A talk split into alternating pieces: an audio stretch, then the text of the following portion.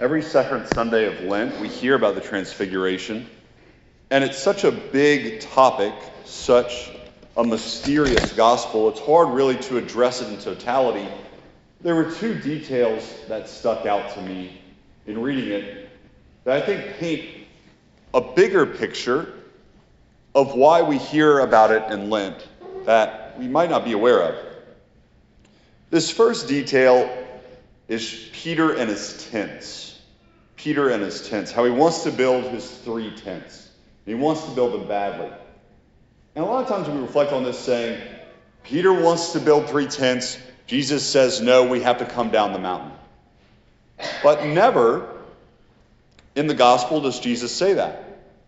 And never in the gospel does the Father say that. In fact, it's Peter's own decision to shut his mouth. Let's just reread this for one second.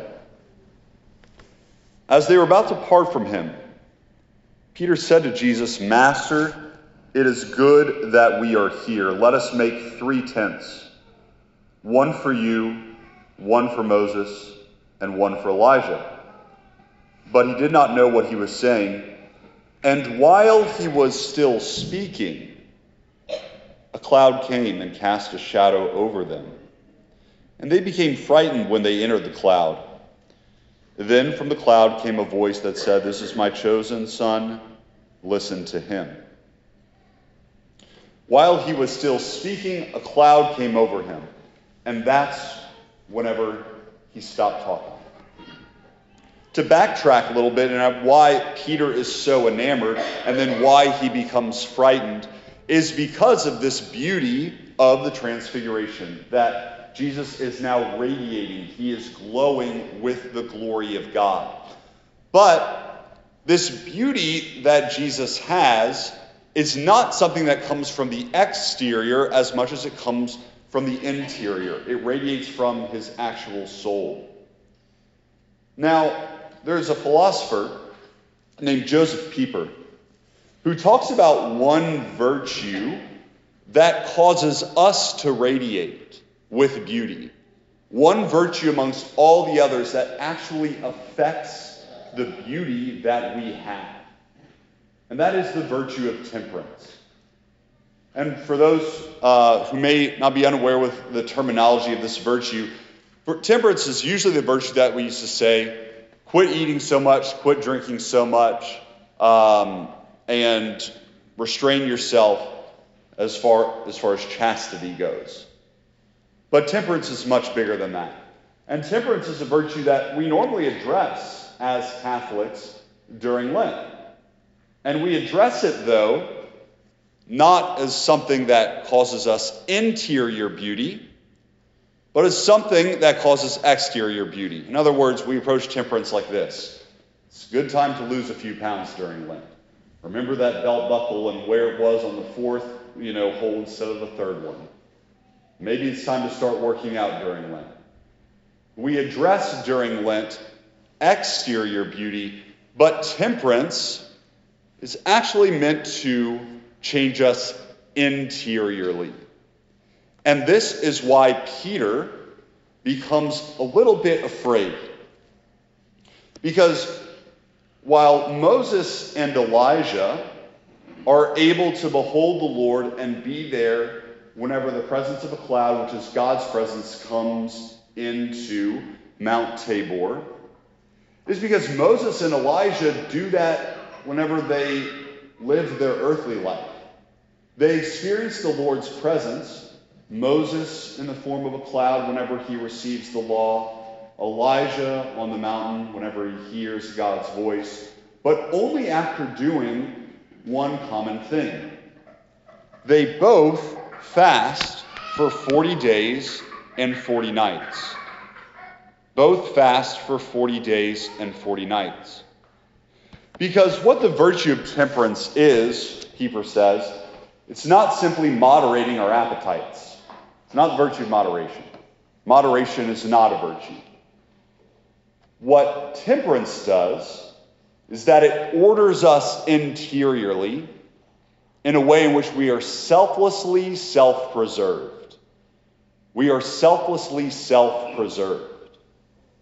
And Peter recognizes that in himself that he is not. He recognizes one of the things that he has lost through sin.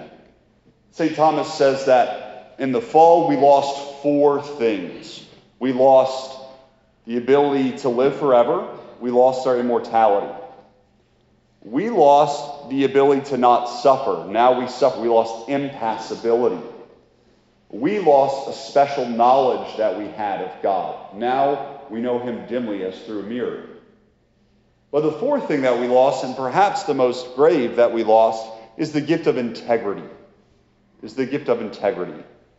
That what I desire is what I choose, and what I choose is what I know to be good.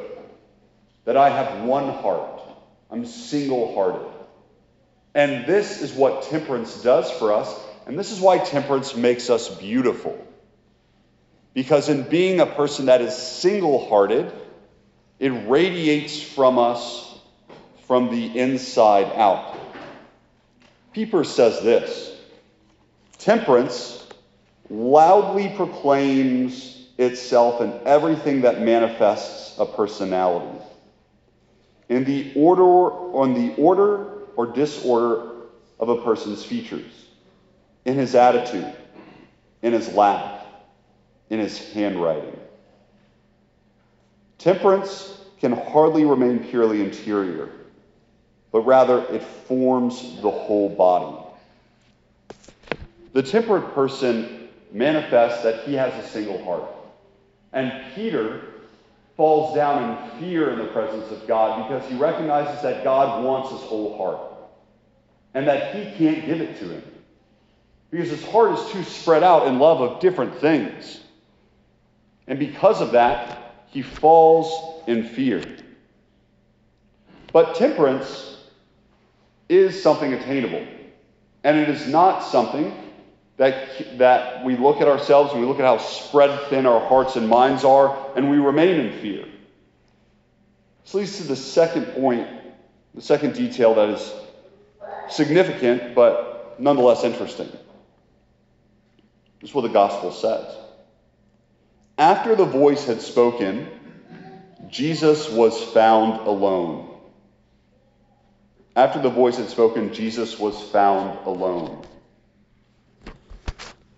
That once Christ is found alone, and no longer Moses and Elijah are present, the law and the prophets, the majestic but intimidating presence of the Father, once all of that has disappeared, it is simply Jesus and his humanity that promises Peter, James, and John will receive this irradiation, this radiating beauty, this infused temperance that the tradition calls this virtue.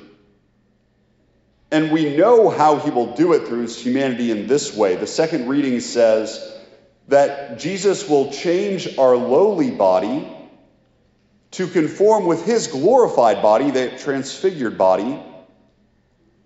By what power? But by the power that enables him also to bring all things into subjection to himself. By the power that allows him to bring all things into subjection to himself, by his power to dominate by his power to have dominion. Whenever Christ permanently takes on this glorified body, he takes it on in a certain significant form. He takes it on when he is first seen in the shape or under the figure, the guise of a gardener. As Mary Magdalene see, thinks that he is the gardener after he rises from the tomb. And as the gardener, he is the new Adam who receives this same charge from Adam to dominate the earth and to be fruitful. And so now he dominates the human heart and he is fruitful in it. We all know people who strive to be temperate, not only exteriorly, but interiorly. And because Christ is not the cause of this temperance, but they are by their own efforts. Just being around them makes us anxious. It makes us nervous. These people that seem to have it all together, but actually, interiorly, they're saying, I want to have it all together, and just being around them is an anxious experience. And so, this is the other thing, the other side of temperance, is that we know that we are called to it, but a lot of times we try to order our desires accordingly without Jesus being the gardener to come and till the soil of our heart and to dominate our desires. To till the soil of our heart and to dominate our desires. This kind of anxiety happens in the person who seems to have it all together or thinks themselves to have it all together, but is never a pleasure to be around. Because Pieper says that one of the symptoms of temperance is serenity of spirit. Is serenity of spirit. That because I'm so interiorly ordered, Everything just flows naturally. Now, how is this cultivated? How is this serenity of spirit achieved? It comes back to that fundamental commandment, the most important commandment that Jesus gives us, that we should love the Lord with all our heart, with all our soul, and with all our strength. It does us no good and it is futile to put together this kind of piecemeal personality where I seem to have it all together and I'm not actually giving my heart over to the Lord. Only in single and wholeheartedly giving myself over to the Lord will He take my desires and order them correctly. That because I will have tasted and seen and known the Lord, then I will taste and see that other things pale in comparison, and that He is the gardener that should come into my heart to dominate my desires and so to be fruitful with His grace. The Lord desires to implant in us this radiating beauty. He desires to give us this infused temperance, to order us so profoundly from the inside out that we can radiate with his presence, that we can radiate as people with a single and whole heart, single and wholeheartedly serene enough to love the Lord with all our mind, with all our soul, and with all our strength.